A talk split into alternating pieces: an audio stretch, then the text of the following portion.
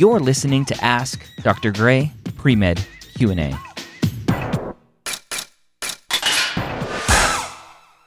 Gina, welcome to Ask Dr. Gray Pre-Med Q&A. How are you doing today?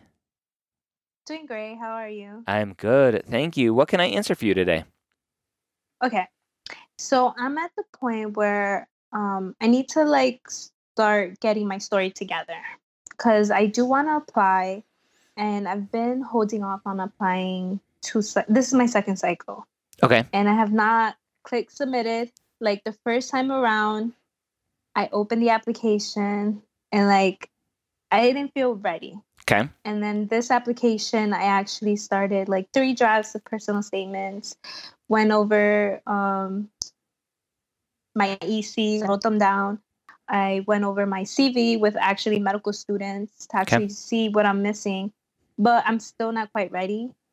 And I don't know how to um, kind of go about my story. So that's where I'm at. When you say you're not ready, what does that mean? Are you saying you're not ready because you don't have any confidence in your application, or are you saying you're not ready because you're missing part of your application, whether it's classes or an MCAT score or something else? I think it's because I'm missing stuff. And I don't know, because I did apply for my master's program and I okay. got denied to all of them. Okay. And what what kind of master's program? So there were biomedical science MS programs, and then the other one was human humanities, which is from University of Rochester, and then the other program was drug so pathway into medical school. Okay. I don't know if you heard that. Yeah. One. Yeah. So so more um, masters to to boost your GPA. That's that's why you were doing the masters. Yes. What's your undergrad GPA? It's three point zero three. Okay, that's cumulative. Yes. What What's your science? Three oh. Okay, so you're right on the cusp of uh, yes. needing to improve that. Um, why do you think you were denied from the master's programs? So I spoke to them and they told me it was my GPA one, mm-hmm. and then they I was getting different things. I was getting that I should do a post bac. I shouldn't look into a post bac. Um, this program is not a fit for you, and I'm like, okay. And then I applied to the um, it was New York. Me- oh, I also applied to New York Medical College. Mm-hmm. They have an SMP. science program. There was a traditional pathway, so I okay. did that one the two years, and I actually spoke to the the dean of the actual program, and he told me, yes, this is a great fit for you. And then I applied, and I didn't get an acceptance letter. And then he called me, and then he was like, I saw your application. You have positive attributions. Like you're a great you're a great person. The, it's just your grades. And I was yeah. like, okay.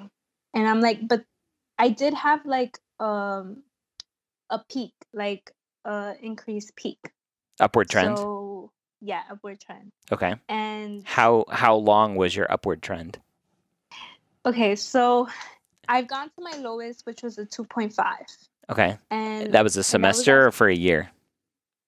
That was probably a semester because after okay. I saw that I automatically like started taking summer classes. I retook classes okay. and I did all of that. Okay. And then I ended up my last semester GPA was a 3.2. Okay. So still not and, outstanding, right? If you were like my yeah. last semester GPA was a 4.0, then I'd go, "Oh, that's amazing," right? Um, so still not great. So let me ask you, why do you think you're struggling with your grades? Um, so one thing is that Spanish was my first language. Okay. And it was hard for me to study, like kind of understand the concepts because high school it wasn't really much of a science space. I didn't really have that foundation. Okay. So How long have you been in the states? College, I was born here, but like you were born here, but Spanish is spoken at home. Okay. Yeah. My yeah. parents are immigrants, so they didn't really speak English. Okay. Do you still so, live at home? Yes. Do your parents still speak Spanish in the house?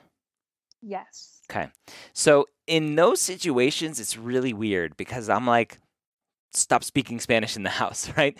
For for I've I've had this conversation so much with students, and it's it, it feels like culturally wrong for me to say that, right? I, I understand I understand that as the white man sitting here, um, but but I truly believe for you to maximize your uh, your abilities in the classroom and especially on the MCAT, the more that you can speak English more than Spanish, the better you will be.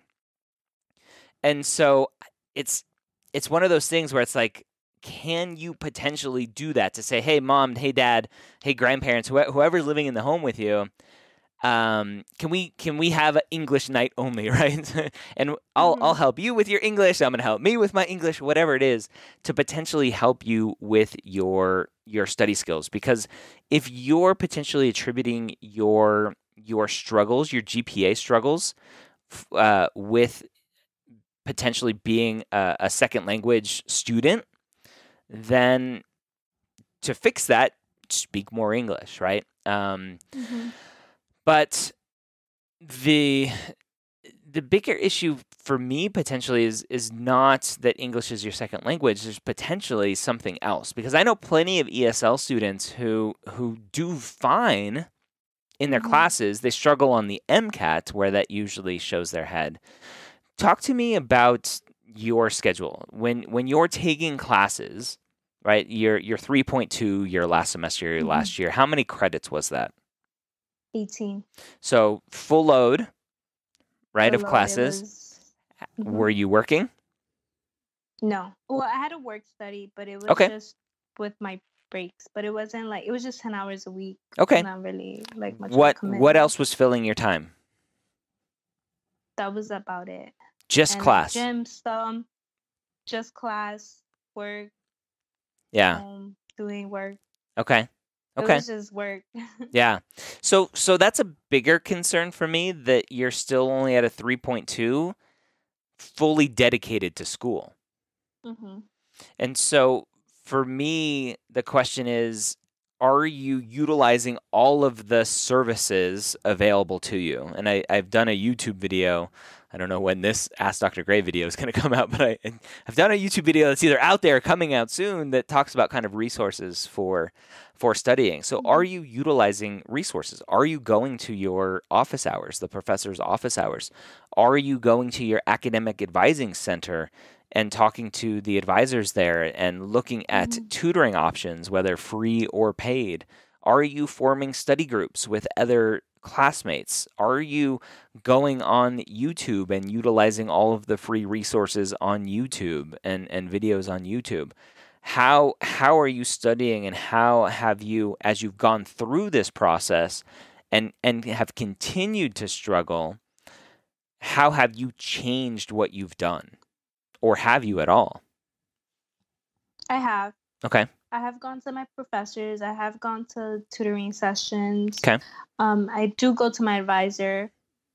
Just that over the years, like it's my school lacked a lot of that, like pre med support. And yeah, it's that's not an was, excuse. Yeah. You you don't need pre med support to do well in chemistry. So that's true. Yes. Right. And yeah, and then I would go to my professors all the time. Like I remember I did fail Orgo once, and okay. then I retook it, and I got an A. Great. Like, exactly. So I'm like, I know I can do it, but I don't know what. Like what I'm getting at is that if I should look into a post bac, like in another school, because I did look up like my university and like I've taken all the classes, mm-hmm. which was the highest is cell bio and genetic. Yeah. And I've taken them. Yeah. So you've you've kind of taken everything that you can take at your current school. So so for me, a postbac is something that you'll probably need to do. Uh, whether that's a do-it-yourself postbac uh, at a community college or another four-year university that has options for other classes. Uh, I, I think that's what you need to do, and I'd probably recommend that mm-hmm. over a master's. So I'm almost happy that you didn't get into any of the master's programs because I, I think doing an undergrad postbac, right? A postbac that the classes are undergrad classes, they're going to count towards your undergrad GPA on your application.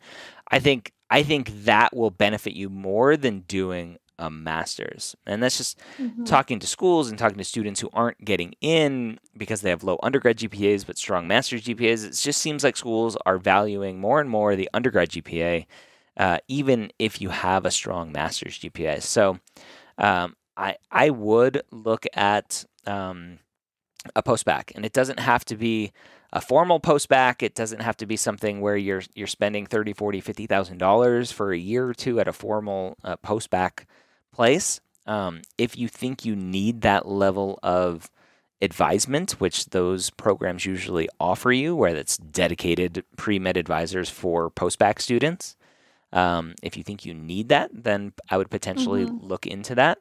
But you could easily just go to your local community college um, and and take the classes that you need. Um, potentially repeating some classes at at some point.